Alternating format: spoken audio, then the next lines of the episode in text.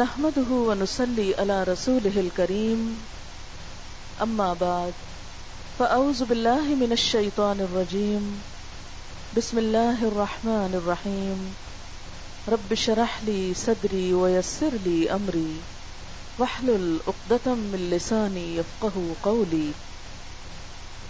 اللہ تعالیٰ کا لاکھ لاکھ شکر ہے جس نے ہمیں انسان بنایا، ساری مخلوقات سے افضل بنایا.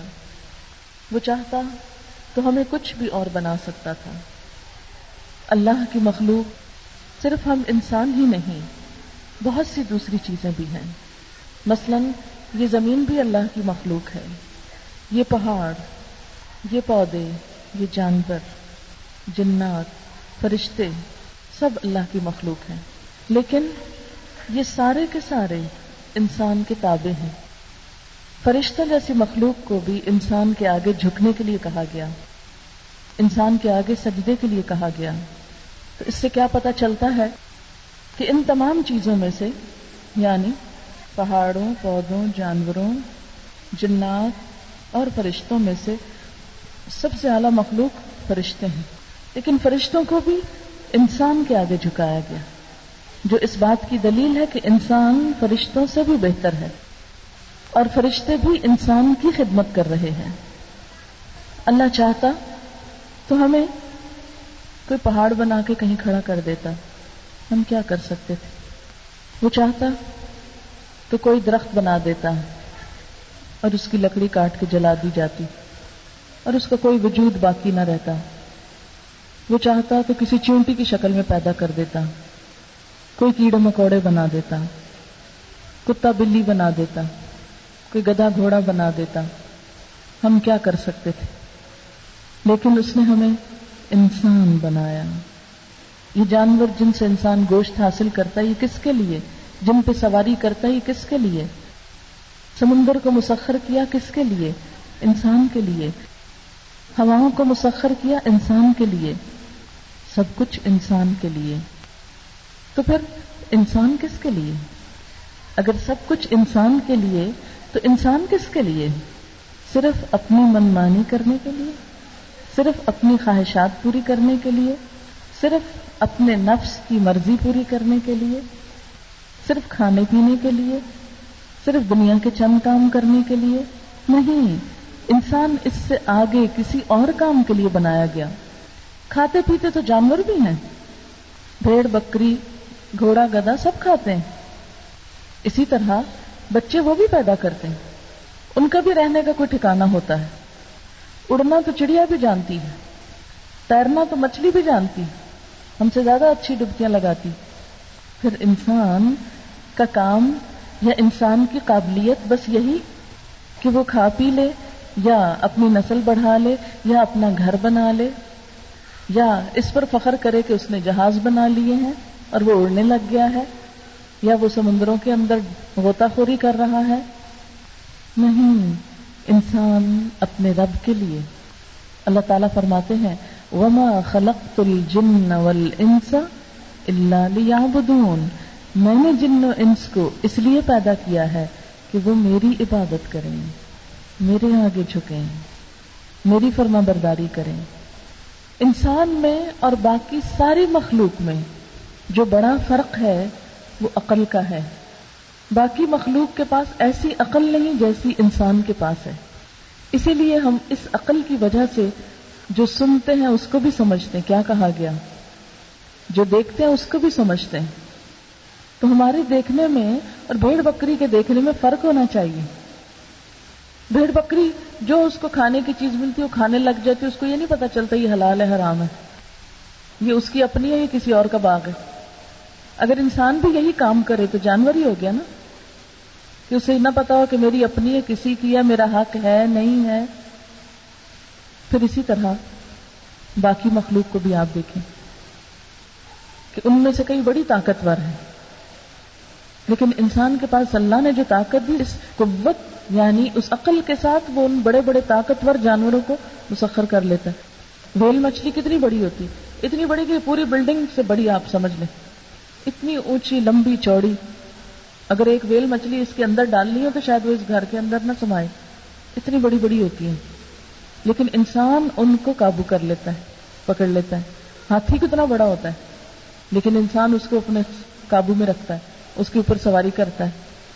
اسی طرح شیر کو آپ دیکھیں، کتنا سخت جانور ہے کہ پھاڑ کھائے، لیکن اللہ نے عقل جو انسان کو دی تو شیر کو بھی مسخر کر لیتا ہے. سانپ کتنا زہریلا جانور ہوتا ہے، آپ نے دیکھا ہوگا وہ سانپ کا تماشا جو کراتے ہیں، بچوں کو دکھاتے ہیں، تو کس طرح اللہ نے اس کو انسان کے قابو میں کر دیا. تو یہ ساری چیزیں کس وجہ سے ہو رہی ہیں؟ اس عقل کی وجہ سے ہو رہی ہیں. یہ عقل کائنات کی سب سے بہترین چیز ہے، لیکن اگر کسی انسان کو جو اللہ نے عقل دی ہے وہ عقل استعمال نہیں کرتا اور اپنے رب کو نہیں پہچانتا اور اپنی خوشی اور مرضی سے اپنے رب کی بات نہیں مانتا، تو پھر اللہ کے نزدیک ایسے انسان جانوروں سے بھی بدتر ہے. فرمایا ان شر الدواب عند اللہ الصم البکم الذین لا یعقلون. اللہ کے نزدیک بدترین جانور وہ انسان ہیں جو بہرے ہیں، گنگے ہیں، عقل سے کام نہیں لیتے. یعنی نہ وہ اللہ کو پہچانتے ہیں، نہ وہ اللہ کا ذکر کرتے ہیں، نہ وہ اللہ کی بات سمجھتے ہیں، اور اپنی خواہشات کے اوپر جیتے ہیں. بس ان کو نہیں پتا ان کے رب کو کیا پسند ہے اور کیا نہیں پسند. وہ صرف اپنی ذات کے خیال میں لپٹے ہوئے ہیں، صرف اپنا فائدہ جانتے ہیں. تو اس لیے اللہ تعالیٰ کے نزدیک اگر کوئی شخص عزت پانا چاہتا ہے تو اس کے لیے کیا ضروری ہے کہ وہ اللہ کی ہستی کو پہچانے، اللہ کی ذات کو پہچانے اور اللہ کا حق دے. جو اللہ تعالیٰ ہم سے چاہتے ہیں اس کو پورا کرے. ہم دیکھتے ہیں کہ اللہ تعالیٰ ہم سے کیا چاہتے ہیں، کیونکہ ایک اگر گدھے کے سامنے آپ کھڑے ہو کے کہنا پڑھو کلمہ لا الہ الا اللہ، اگر آپ سارا دن ٹیپ لگا دیں نا اس کے سامنے، تو شام کو اگر آپ اسے کہ سناؤ، وہ نہیں سنا سکتا. اور اگر وہ بول ہی پڑے نا، اس کو یہ نہیں پتا ہوگا اس نے کیا کہا. جو بولنے والا طوطا ہوتا ہے تو وہ جو کچھ سنتا ہے وہ وہی بولتا رہتا ہے. ابھی میں کہیں گئی بھی تھی باہر، تو وہ سب گھر والے کام کرتے تو انہوں نے ایک بولنے والا طوطا پالا ہوتا. تو ہوا یہ کہ طوطا بولا، میں نے سمجھا فون کی گھنٹی بجی، تو میں جلدی سے فون کی طرف. انہوں نے کہا نہیں، یہ طوطا آواز نکالتا ہے فون کی گھنٹی، کیونکہ ہم سب گھر پہ نہیں ہوتے، یہ پیچھے سے فون کی گھنٹیاں بجتی، یہ سنتا رہتا ہے اور یہ اسی طرح کی آواز نکالنے لگی ہے، بالکل فون کی گھنٹی جیسی. تو میں نے کہا کہ آپ دیکھیں کہ یہ ہر وقت یہی سنتا ہے، جیسے ہمارے ہم یہاں مٹھو کہتے ہیں اس کو، تو وہ بولنے لگتا ہے. اب یہ کہ انسان جو ہے وہ میاں مٹھو تو نہیں ہے نا کہ اپنی عقل استعمال کیے بغیر جو سنے وہی بولنا شروع کر دے. اس کو اللہ نے جو عقل دی ہے اسے استعمال کر کے اس نے اللہ کو پہچاننا ہے، اللہ کی مرضی معلوم کرنی ہے اور اس کی مرضی پہ چلنا ہے. یہ ہے انسان کا کام. اللہ تعالیٰ نے ہمیں جو پیدا کیا، اتنا کچھ کھلایا پلایا. یہ جو زمین ہے نا، یہ بچھا ہوا دسترخوان ہے جس پہ پھل بھی اگے ہوئے ہیں، سبزیاں بھی لگتی ہیں، اناج بھی لگتا ہے، پانی بھی ہوتا ہے. ایک دسترخوان تو وہ ہے نا، یہ ساری چیزیں اکٹھی کر کے سامنے ہم رکھ لیتے ہیں، اور ایک بڑا دسترخوان ہے جو پوری زمین پہ پھیلا ہوا ہے. کہیں سے کچھ اگ رہا ہے، کہیں سے کچھ آ رہا ہے، کہیں سے کچھ نکل رہا ہے، پھر وہ ہم سب جمع کر کے سامنے رکھ کے کھا لیتے ہیں. لیکن آتا تو وہیں سے نا، اللہ نے یہ دسترخوان لگایا. تو اگر اس کا حق نہیں پہچانیں گے تو کیا کیا زندگی میں جس نے یہ ساری نعمتیں دی. تو انسان کو اللہ کی مرضی معلوم کرنی ہے. اللہ تعالیٰ کی مرضی کیا ہے، وہ کیا چاہتا ہے، اس کا پتہ کہاں سے چلائیں گے ہم. اس کے لیے ہم دیکھیں گے کہ اللہ نے طریقہ کیا اختیار کیا اپنی مرضی بتانے کا. اس نے دنیا میں ایک لاکھ چوبیس ہزار پیغمبر بھیجے، اور ہر پیغمبر نے آ کے ایک ہی بات کی، اور وہ بات کیا تھی؟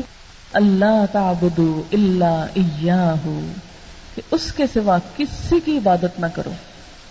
اور اللہ تعالیٰ نے خود بھی فرمایا وَمَا خَلَقْتُ الْجِنَّ وَالْإِنسَ إِلَّا لِيَعْبُدُونَ، میں نے جن و انس کو اس لیے بنایا ہے کہ وہ میری عبادت کریں. یہ سب کچھ انسان کے لیے، لیکن انسان اپنے رب کے لیے. ہمیں کیوں بنایا گیا؟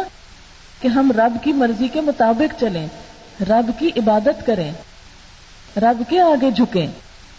سب پیغمبروں نے آ کے ایک ہی کلمہ پڑھا، اللہ تعبدو الا ایاہ، کہ تم اللہ کے سوا کسی کی عبادت نہ کرو، کسی کی بندگی نہ کرو۔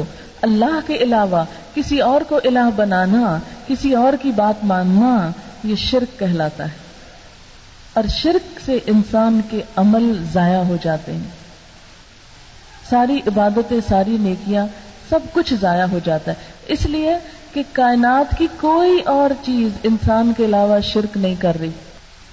پوری کائنات، یہ پہاڑ صرف اللہ کی تسبیح کرتے ہیں، کسی اور کے گن نہیں گاتے، کسی اور کی پاکی بیان نہیں کرتے، یہ درخت صرف اللہ کی تسبیح کر رہے ہیں، یہ بہتا سمندر صرف اپنے رب کی یاد میں گنگناتا ہے۔ قرآن پاک میں آتا ہے وَإِن مِّن شَيْءٍ إِلَّا يُسَبِّحُ بِحَمْدِهِ وَلَٰكِن لَّا تَفْقَهُونَ تَسْبِيحَهُمْ، کوئی چیز ایسی نہیں جو اللہ کی تسبیح نہ کرتی ہو، لیکن تم ان کی تسبیح سمجھتے نہیں ہو۔ ایک ذرہ جو ہے نا، ذرہ، وہ بھی اللہ کی تسبیح کرتا ہے، وہ بھی اپنے رب کو یاد کرتا ہے۔ ایک دفعہ نبی پاک صلی اللہ علیہ وسلم نے کچھ پتھروں کی ٹھیکریاں لے کر صحابہ کرام کو یہ سنوایا کہ سنو ذرا یہ کیا کہہ رہے ہیں، جیسے ہم ان کی آواز ہوتی ہے نا، اس طرح کی آواز آ رہی تھی جیسے مکھیاں بن بناتی ہیں۔ فرمایا کہ یہ پتھروں کی آواز ہے، پتھروں کی آواز، تو وہ پتھروں کی آواز کیا تھی؟ اللہ کی تسبیح تھی۔ ایک ایک ذرہ اللہ کی تسبیح کرتا، کسی اور کی تسبیح نہیں پڑھتا، وہ توحید پر قائم ہے۔ نیچے سے اوپر تک ایک خدا کا نظام چل رہا ہے، یہ سارے آپس میں ایک دوسرے کے ساتھ تعاون کرتے ہیں، ایک دوسرے کے ساتھ کوارڈینیٹ کرتے ہیں، اسی لیے یہ بارشیں برستی ہیں، اسی لیے زمین رزق اگاتی ہے۔ اگر یہ ایک خدا کی تابعداری نہ کر رہے ہوتے تو نتیجہ کیا نکلتا؟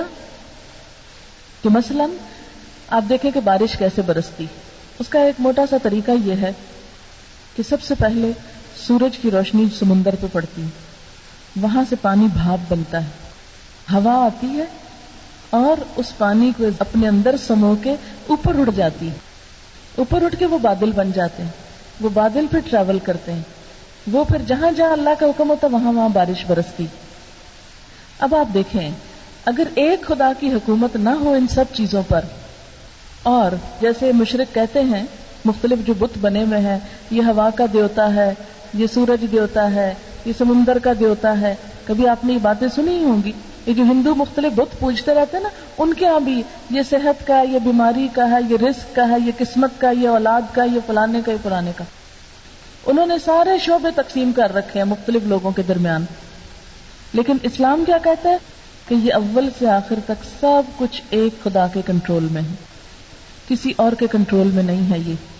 اچھا، اب ہوتا کیا ہے کہ اللہ تعالیٰ کے اذن سے سورج چمکتا ہے، وہ انکار نہیں کرتا کہ میں نے نہیں چمکنا، جب سے پیدا ہوا اپنا کام کر رہا ہے، اللہ کی فرما برداری میں لگا ہوا ہے۔ سمندر بھی جب سے بنے ہیں وہ اپنا کام کر رہے ہیں، کبھی انہوں نے یہ نہیں کہا کہ لوگ ہم کیوں مانیں۔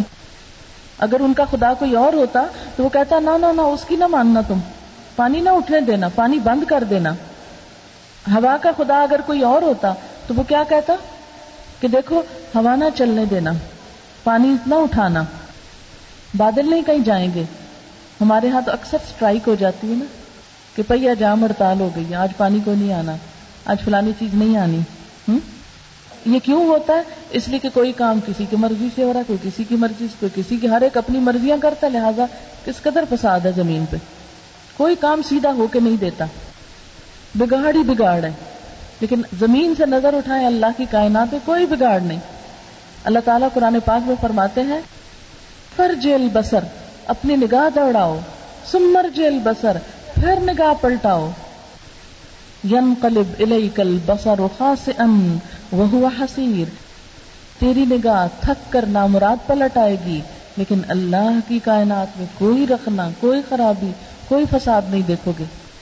تو بات یہ ہے کہ جہاں سب اللہ کی مرضی پہ چل رہے ہیں، اس لیے زمین کا نظام قائم ہے، اس لیے امن ہے۔ اللہ نے پہاڑوں کو جہاں ٹھہرا وہاں ٹھہرے ہوئے ہیں، سمندر کو جہاں روکا کہ اس سے آگے نہیں جانا، وہ ادھر ہی رکا ہوا ہے۔ اگر وہ اپنی من مانی کرنے لگے تو ہم یہاں زندہ نہیں رہ سکتے۔ پہاڑ اپنی منمانی کرے تو چلتے چلتے ہمارے سر پہ آ پڑے، سب کو لے کے سمندر میں ڈال پھینکے، کیونکہ ہم سے کئی گنا بڑے جو ہیں. اگر درخت چلنے لگ جائیں تو یہ جو دروازے لگے ہوئے کسی وقت خود ہی چل کے کہیں اور پہنچ جائیں، لکڑی کو پاؤں لگ جائیں، اپنی مرضی کرنے لگے.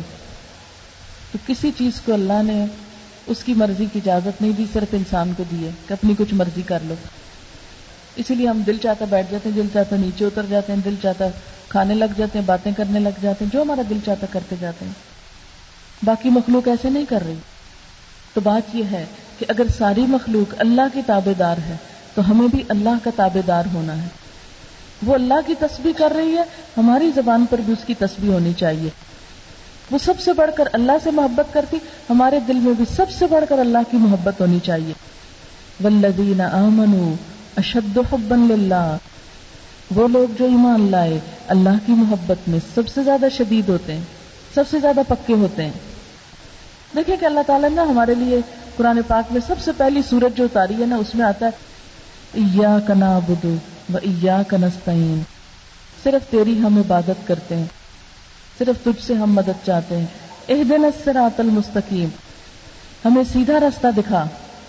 اچھا، اب ہم سب کیا کر رہے ہیں؟ سیدھے رستے کے اوپر چل رہے ہیں. شرک کیا ہے؟ اس راستے سے ادھر ادھر چلے جانا. اچھا، کوئی بھی شخص جو کسی کام سے جا رہا ہو، مثلاً آپ کام پہ گئے، صبح گھر سے نکلے، بیس میل دور گئے، پھر شام کو آپ نے گھر آنا. گھر پہنچنے کے لیے کیا ضروری ہے؟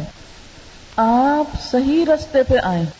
اگر آپ نے اصلی رستہ چھوڑ کے کوئی اور اختیار کر لیا تو آپ گم ہو جائیں گے. ہدایت کا الٹ ہے دلال. دلال کا مطلب ہوتا ہے رستہ گم کر بیٹھنا.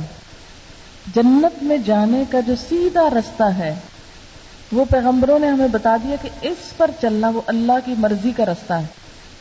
جو شخص اللہ کی مرضی چھوڑ کر دل کی مرضی پہ چلنے لگتا ہے، لوگوں کی مرضی پہ چلنے لگتا ہے، وہ اصلی رستہ چھوڑ کر سائیڈ پہ نکل جاتا ہے.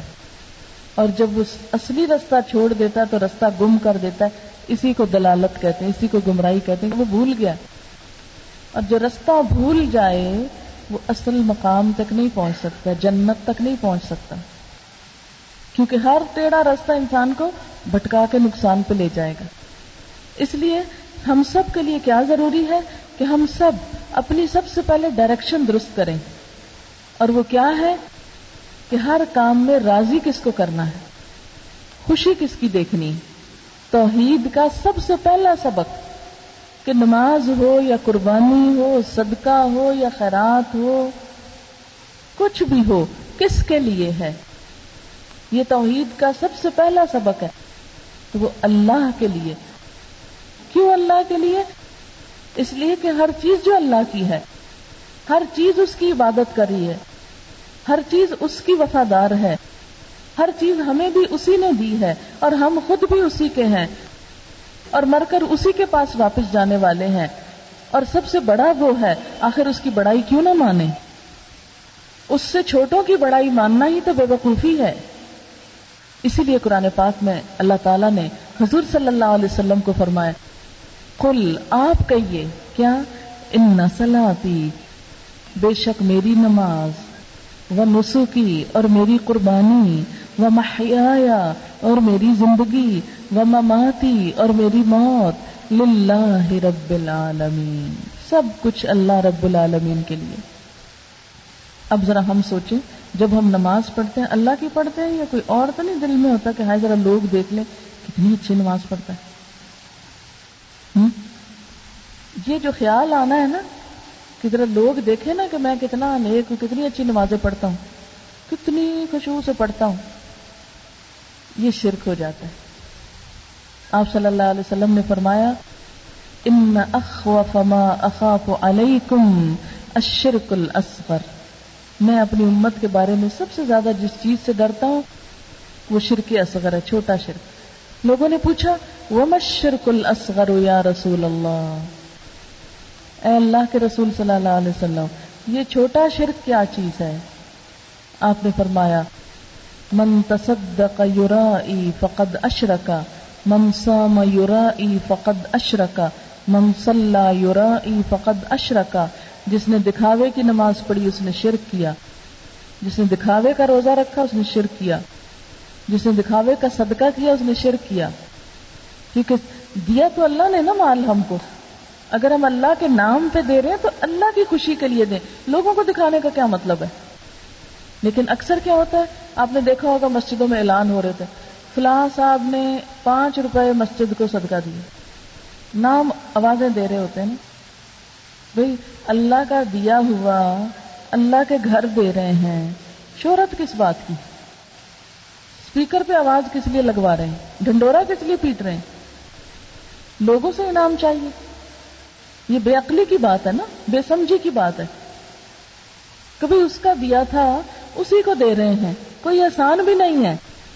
دیکھیں نا، احسان تو جب ہوتا ہے نا کہ جب ہم اپنا کسی کو دے رہے ہیں، تو جو ہمارا ہے وہ تو اللہ کا ہے، اللہ نے دے رکھا ہے، جب اس کا دیا اسی کے نام پہ دے رہے ہیں تو پھر احسان تو کچھ بھی نہیں، پھر دکھاوا بھی کسی کا نہیں، کسی اور سے شاباش بھی نہیں لینے کی ضرورت۔ ہم ذرا سی نیکی کر لیتے نا، پھر ہمارا دل مچلنے لگتا ہے، ہم کو کوئی ذرا جلدی سے شاباش دے دے۔ یہ دل نہیں مچلنا چاہیے کسی کی شاباش کے لیے۔ کیوں؟ اس لیے کہ جس قوت سے کام لے کے میں نے سب کچھ کیا وہ اللہ کی دی ہوئی تھی، اللہ ہی شاباش دے رہا ہے، اسی کی شاباش لینی، اسی سے ہی اجر لینا ہے۔ ایسے سوچنے والے کوئی تعریف کرے کہ نہ کرے وہ نیکی کے اوپر قائم رہتے ہیں، وہ مرتے دم تک اپنا نیکی کا کام نہیں چھوڑتے، ان کے کام میں استقامت ہوتی ہے، وہ جم کے نیکی کا کام کرتے ہیں، اس لیے کہ انہیں انسانوں سے شاباش نہیں چاہیے، انہیں اللہ سے شاباش چاہیے۔ یہ سبق آپ صلی اللہ علیہ وسلم کو پڑھایا گیا تھا کہ آپ کہیے اور کہہ کے سب کو پھر سنائیے، ان صلاتی، میری نماز، و نسکی، میری قربانی۔ آپ دیکھیں ہمارے یہاں قربانی میں کیا ہوتا ہے، قربانی کی عید پہ لوگ بکروں کی آوازیں جو ہیں وہ ٹیپ کر کر کے بعض وقت لگاتے ہیں، وہ آپ نے سنا ہوگا، صرف دکھاوا کرنے کے لیے کہ ہم بکرا ذبح کریں، پھر دوسروں کو بتانے کے لیے۔ یا بڑے سے بڑا بکرا کس لیے خریدیں گے؟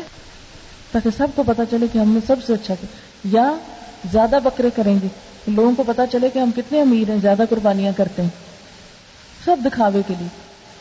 تو اللہ سے اجر صرف اس چیز کا ملے گا کہ جس نے اللہ کے لیے کام کیا ہوگا، اور بس قیامت کے دن انسان کیا کہے گا؟ اپنے عمل لے کے جائے گا نا، اللہ تعالیٰ کہیں گے اس کو بھی نکال دو، اس کو بھی، اس کو، یہ میرے لیے نہیں تھی، جن کے لیے تھے نا ادھر سے جا کے اجر لو، جو کام میرے لیے کیا ہے اس کا انعام میرے سے لو۔ جیسے مثال کے طور پہ آپ دیکھیں نا، اس پلیٹ کے اندر سونف کے علاوہ کیا الائچی رکھی ہوئی ہے، مصری رکھی ہے، بادام رکھے ہوئے ہیں۔ اگر میں کسی سے کہوں کہ مجھے سونف لا کے دو اور وہ یہ پلیٹ لے آئے، تو میں اسے کہوں گی اس میں سے یہ مصری بھی نکال دو، یہ بادام بھی نکال دو، لاچی بھی نکال دو، یہ بھی نکال دو، بس خالی سونف چاہیے، خالص۔ اللہ تعالیٰ کو بھی خالص عمل چاہیے، یہ باقی سب نکال دو، خالص چاہیے، وہ خالص جو صرف میرے لیے کیا تھا، بس۔ یہ جو اوروں کے لیے کیا ہے نا وہ اوروں کو دے دو، ان سے جا کے انعام لے لو۔ تو شرک کا سب سے پہلا کام جو عام زندگی میں ہوتا رہتا ہے وہ کیا ہے؟ دکھاوا، ریاکاری، لوگوں سے شہرت پانا، لوگوں کو خوش کرنے کے لیے جان مارنا، اور اس بات پہ پریشان رہنا ہائے لوگ کیا کہیں گے، ہماری تو ناک کٹ جائے گی، ہماری تو بےزتی ہو جائے گی۔ آپ اپنی طرف سے خلوص سے، محبت سے، اچھے طریقے سے جو ہو سکتا کر دیں، اور جو نہیں ہو سکتا اس پہ صبر کر لیں، اور لوگ جو دل ان کا کہے کرتے رہیں، کیونکہ ہم نے لوگوں کے لیے کیا جو نہیں۔ ایسے لوگ کبھی بے سکون نہیں ہوتے، کیونکہ جس کے لیے کیا اس نے سات پردوں میں دیکھ لیا، اس نے اندھیرے میں دیکھ لیا، اس نے ہر جگہ دیکھ لیا اور اجر بھی لکھ لیا۔ لوگ کیا کرتے ہیں، تھوڑی دیر دیکھ کے کہتے ہیں واہ واہ، اور اس کے بعد گھر چلے جاتے ہیں، اور ان کو یاد بھی نہیں رہتا کہ کیا کس نے کیا تھا۔ ان کے لیے جو بھول جاتے ہیں پھر یاد کرانا پڑتا، وہ یاد ہے وہ جو فلاں شادی پہ یہ اور یہ ہوا تھا، اتنے جوڑے تھے، اتنے کپڑے تھے، اتنا فلانی چیز تھی۔ کیونکہ ہمارے یہاں خاص طور پہ شادیوں میں بڑا دکھاوا ہوتا ہے، جہیز اٹھا اٹھا کے اس طرح دکھاتے ہیں، یہ چائنا کا سیٹ ہے، یہ جاپان کی مشین ہے۔ کن چکروں میں ہم پڑے ہیں نا مسلمان، اسی لیے ہماری نمازوں میں مزہ کوئی نہیں، کیونکہ ہمیں فکر ہوتی ہے ہم نے لوگوں کو دکھانا ہے، سارا بازار ڈھونڈیں گے، یہ نہیں چاہیے، یہ چاہیے، اور وہ نہیں مل گئی تو سارا سارا دن بازاروں میں خواری کرتے رہیں گے، تاکہ وہ ملے کہ ہم لوگوں کو دکھائیں ہم نے کیا دیا۔ اچھا، پھر اس دکھاوے کے لیے ہم نے حلال حرام کی تمیز مٹا دی. بس مال ملنا چاہیے، چاہے شوہر رشوت لے کے آئے، چاہے وہ سود لے کے آئے، چاہے یتیم کا حق مارے، چاہے بہن بھائی کا گلا دبائے، چاہے وہ کسی کے مال پہ قبضہ کرے، کچھ کرے ہمیں چاہیے، کیونکہ ہم نے دکھانا ہے. کیونکہ اگر ہم غریب ہوں تو اللہ تعالیٰ کو تو ہم برے نہیں لگیں گے. حدیث میں آتا ہے کہ جو لوگ مسکین ہوں گے، جن کے پاس نہیں زیادہ، وہ جنت میں پانچ سو سال پہلے پہنچ جائیں گے. وہ وی آئی پی ہوں گے وہاں. دنیا میں ان کو کوئی نہیں پوچھتا کہ وہ غریب تھے، لیکن قیامت کے دن وہ سارے مالداروں کو پیچھے چھوڑ کے سب سے آگے پہنچ جائیں گے. اس لیے حضور صلی اللہ علیہ وسلم نے دعا بھی سکھائی، اللہم احینی مسکینا وامتنی مسکینا واحشرنی فی زمرۃ المساکین. لیکن ہم دکھاوے اور نام نہاد چیزوں کو پسند کرتے ہیں تاکہ لوگوں میں عزت بنے. وہ بنتی ہے، اور ذرا آپ دیکھیں نا، عزت بنانے میں کتنا ٹائم لگتا ہے اور خراب کرنے میں کتنی دیر لگتی. تھوڑی دیر کافی. کوئی بھی چیز بنانے میں بہت وقت ہے اور توڑنے میں ایک جھٹکا چاہیے. اس لیے اگر اللہ کے لیے کچھ کیا ہوگا تو نہ بننے کا فکر، نہ بگڑنے کا فکر، کہ جو اس کے لیے کیا اس نے سمیٹ لیا. اللہ سے بڑھ کے کوئی حفاظت کرنے والا ہے نیک عمل کی؟ اللہ سے بڑھ کے قدر کرنے والا ہے؟ ایک جنگ میں حضرت ابو بکر صدیق رضی اللہ تعالیٰ عنہ اپنے سارے گھر کا سامان لے گئے تھے، حضرت عمر آدھا لے گئے تھے، اور بھی بہت بڑے بڑے لوگوں نے اپنے صدقہ خیرات کیے. ایک غریب مسلمان تھا، اس کے پاس کچھ نہیں تھا، بڑا غریب تھا. اس نے کیا کیا، ساری رات ایک یہودی کا کنواں چلایا اور اس کے کھیتوں کو پانی دیا، اور ایک مٹھی بھر کھجور لے آیا. فرمایا سارا مال ایک طرف، یہ مٹھی بھر کھجور ہے ایک طرف. آپ صلی اللہ علیہ وسلم اتنے خوش ہوئے کہ وہ ڈھیر مال تھا اس کے اوپر رکھا، کیونکہ اس میں خلوص بہت شامل ہے، اس میں محبت بہت شامل ہے، اس میں محنت شامل ہے. ایک مسکین نے کل جائیداد لا کے دے دی ہے. اللہ تو بادشاہ نے اسے، اس سے کوئی فرق نہیں پڑتا کہ کیا دیا. اس کی ساری جائیداد ایک مٹھی کھجوریں تھی، اس نے ساری اللہ کے نام پہ دے دی. اس کے لیے وہ بھی کافی. اللہ تعالیٰ کو یہ دیکھتا ہے. آپ صلی اللہ علیہ وسلم نے فرمایا، آگ سے بچو، ہاں آدھی کھجور صدقے میں دے کے کیوں نہ بچو. آدھی کھجور، کھجور کا ایک ٹکڑا ہی کیوں نہ ہو، اس کا بھی صدقہ کر دو، کہ شاید یہی کل قیامت کے دن اتنا خلوص سے کیا ہو. کیونکہ بعض اوقات انسان کسی بھوکے کو دیکھتا ہے نا تو زیادہ نہیں ہوتا، کہتا اچھا چلو میں نے کھانا تو چلو کوئی نہیں، یہ اس کو دے دو، پتہ نہیں کب سے بھوکا ہے. اور وہ دے کے جو دل کو ٹھنڈ پڑتی ہے نا، یہی اصل صدقہ ہوتا ہے، جسے دے کے دل کو ٹھنڈ پڑ دے، لطف آ جائے دینے کا. کہ کیا پتا قیامت کے دن وہ بڑے بڑے صدقے شاید نہ اتنے قبول ہوں جتنا یہ چھوٹا سا چھپا کے ایک ضرورت مند کو دیا ہوا، کسی مسکین یتیم کی حاجت پوری کی ہوئی. کیونکہ اللہ تعالیٰ تو خلوص دیکھتا ہے. اچھا، ہمیں انسانوں میں بھی سب سے زیادہ اچھی چیز کیا لگتی ہے؟ خلوص اچھا لگتا ہے نا. ایک شخص جتنا مرضی خوبصورت ہو، اگر وہ مخلص نہیں، دھوکے باز ہے، تو آپ کو ذرا اچھا نہیں لگے گا. ایک شخص کتنا بھی مالدار ہو، لیکن اگر اس میں خلوص نہیں تو آپ دوسری دفعہ اس کے گھر نہیں جائیں گے. اس کی مالداری ہوگی اس کے لیے، ہمیں اس سے کیا. لیکن ایک جھونپڑی میں بھی فقیر ہے نا، لیکن محبت سے ملتا ہے، مخلص ہے، آپ کو سب سے اچھا وہ لگے گا. جہاں نظر آ جائے گا آپ رک جائیں گے، نہیں اس کو میں نے ملنا، بڑا خلوص والا شخص. دکھاوا دنیا میں بھی پسندیدہ نہیں. ریاکاری اور دھوکہ، اگر پتہ چل جائے نا کہ دوسرا ہم سے دھوکہ کر رہا ہے، یہ دوسرے نے دل سے نہیں ہم سے محبت کی، ایسے ہی اوپر اوپر سے کر رہا ہے، تو ہم کہتے ہیں بس ادھر ہی ختم ہے.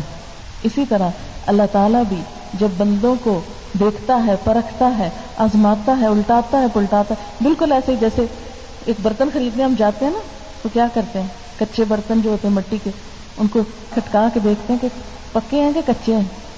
یہ کچے ہوں گے تو ادھر ہی ٹوٹ پڑیں گے یا بول پڑیں گے، لیکن اگر پکا ہوگا تو کیا ہے، کام کا ہوگا، تو پھر آپ خریدتے ہیں. تو اللہ تعالیٰ جب اپنے کسی بندے کو اپنا بناتا ہے، اس کو ٹھوک بجا کے نہیں دیکھتا کچا ہے کہ پکا ہے. کچا ہوگا تو ادھر ہی گر پڑے گا، وہ بیکار ہوگا. اور جس کو دو ڈنڈے بھی پڑ جائے، لیکن اگر وہ پکا ہوا، کام کا ہوا، تو وہ ٹوٹے گا نہیں، ختم نہیں ہوگا، وہ خریدا جائے گا، اس کی قیمت پڑ جائے گی، وہ چن لیا جائے گا. اللہ تعالیٰ اپنے نیک بندوں کو آزماتا ہے، سخت سخت آزمائشوں میں ڈالتا ہے کہ پھر بھی یہ میرے رستے پہ قائم رہتا ہے کہ نہیں رہتا. ہمارا حال کیا ہوتا ہے، ذرا سا کوئی نیکی کا کام کرے مشکل آ جائے. ہم کہتے ہیں جس دن سے نماز شروع کی ہے مشکلیں مشکلیں آ گئی. اکثر لوگوں کو میں نے کہتے سن قرآن پڑھنا شروع کیا مصیبت میں مصیبت آ رہی ہے، پتہ نہیں کیا ہوگی. اور کئی لوگ کہتے ہیں وظیفہ الٹ گیا. یہ ایک اور بات ہے عجیب و غریب، وظیفہ الٹا پڑ گیا ہے. کیا اللہ کا ذکر الٹا پڑ سکتا ہے؟ کتنی حیرت کی بات ہے نا. بعض اوقات کہتے ہیں نا اتنا نہ پڑھو دماغ خراب ہو جائے گا. یہ سب باتیں شیطان کی باتیں ہوتی. وہ کیا چاہتا ہے کہ بندے اللہ کی طرف نہ رجوع کریں. ساری ساری رات لوگ ناچتے ہیں، کوئی نہیں ان کو کہتا دماغ خراب ہو جائے گا بس کرو. سویر سویر تک گانا بجانا ہوتا رہتا، ڈانس بھی ہوتا اور سارے بیٹھے ہوتے، کرنے والے بھی نہیں تھکتے، دیکھنے والے بھی نہیں تھکتے، نہ ان کا دماغ خراب ہوتا کسی کا. لیکن اگر کوئی تہجد پڑھ کے اب سے تہجد پڑھنے لگ گئی ہے، اس عمر میں تہجد شروع ہو گئے، بس کرو. مائیں اپنی بیٹیوں کو روکتی، ڈر جاؤ گی، اعتکاف نہ کرنا، پتہ نہیں کیا بلا نظر آئے گی، ڈر جاؤ گی. تو یہ سارے شیطان کی پلائی ہوئی باتیں. یہ وظیفہ گرم ہوتا ہے، کہاں سے گرمی آ گئی اس میں؟ اللہ کا نام ہے وہ. بعض صورتیں گرم، یہ کدھر لکھا؟ وہ تو لکھا ہے یہ مدنی ہے یہ مکی ہے، یہ کہیں نہیں لکھا ہوا گرم ہے کہ ٹھنڈی ہے. یہ خود ساختہ دین بنایا ہوا ہم نے اپنی مرضی کا.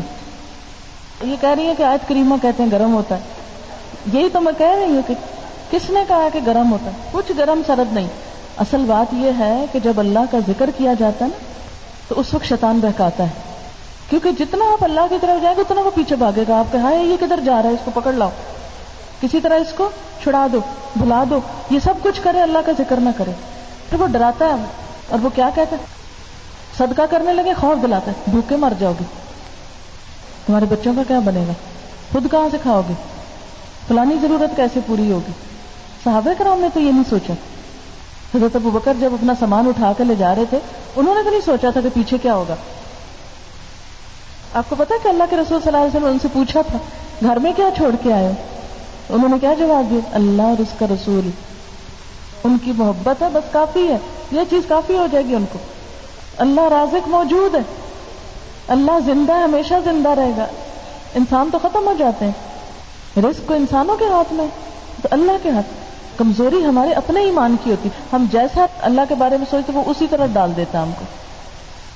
پھر اسی طرح ہم دیکھتے ہیں کہ شرک جو ہے سب سے بڑا گناہ ہے. ابن مسعود پوچھتے ہیں یا رسول اللہ صلی اللہ علیہ وسلم سب سے بڑا گناہ کون سا ہے؟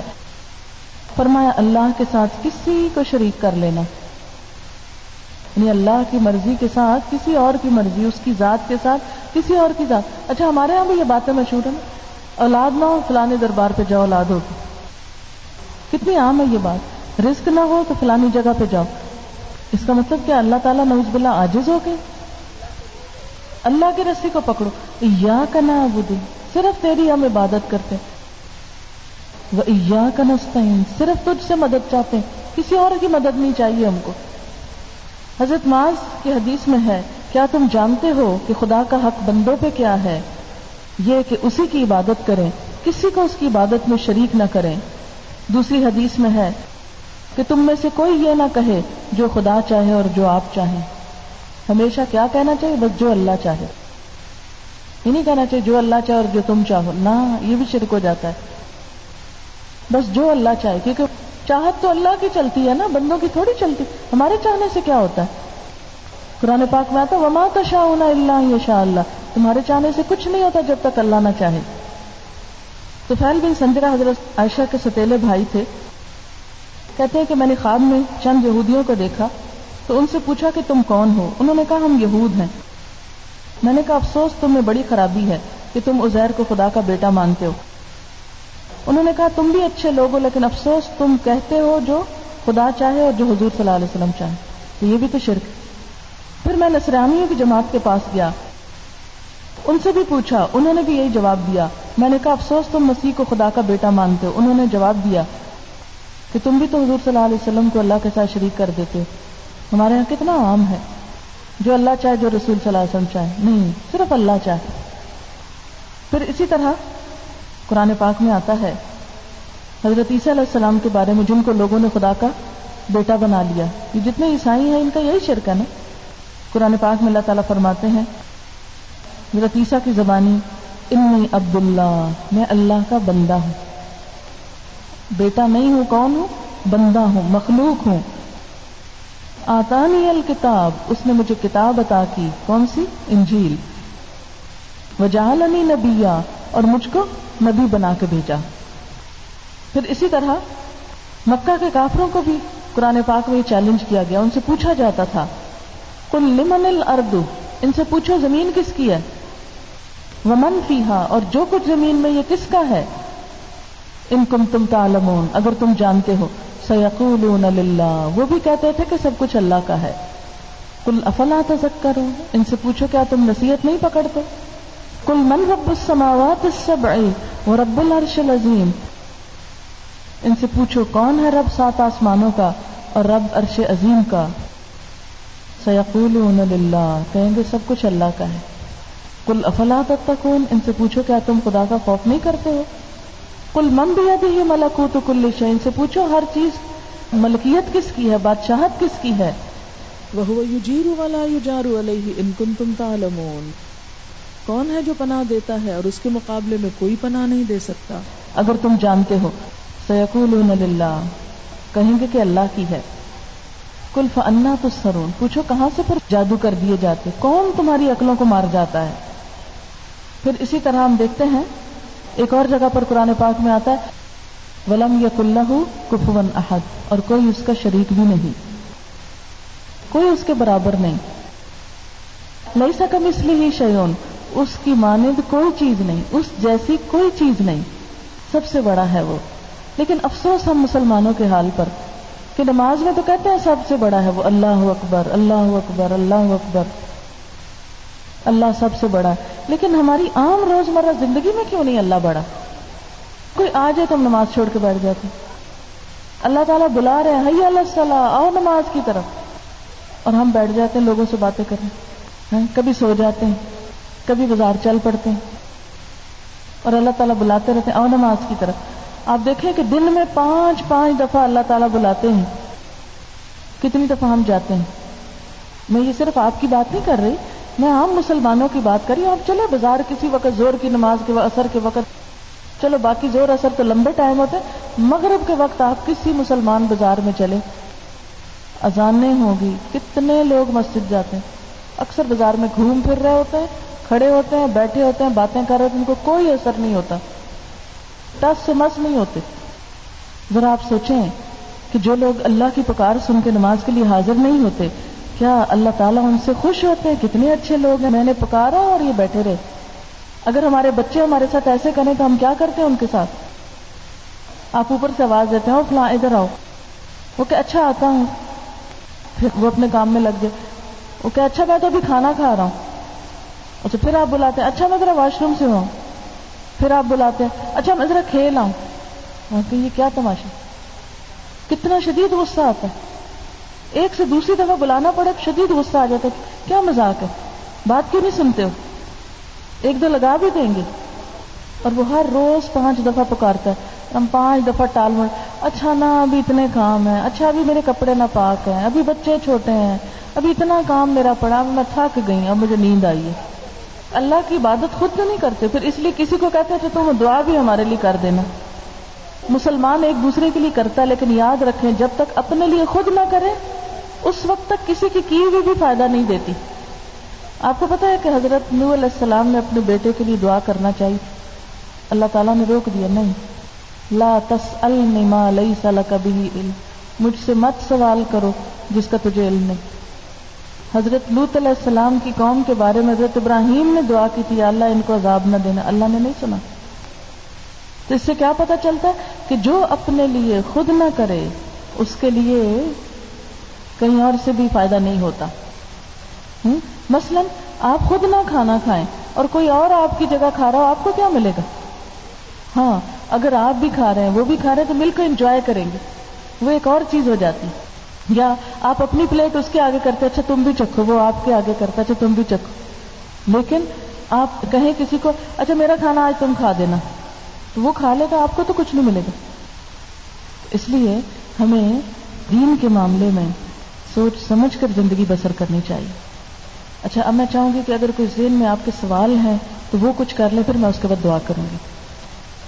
ان کا سوال یہ ہے کہ صدقہ اپنے گھر کی ماسی کو دے سکتے ہیں؟ حدیث میں آتا ہے کہ وبدأ بمن تعول، شروع کرو جس کی پیالداری ہے تم پہ. جب انسان کچھ خرچ کرنے لگے نا، پہلے ان کو دے جن کی ذمہ داری ہے اس پہ. مثلاً اپنی بیوی ہے، بچے ہیں، رشتہ دار ہیں، گھر والے ہیں، پھر اپنے نوکروں کا حق آ جاتا ہے.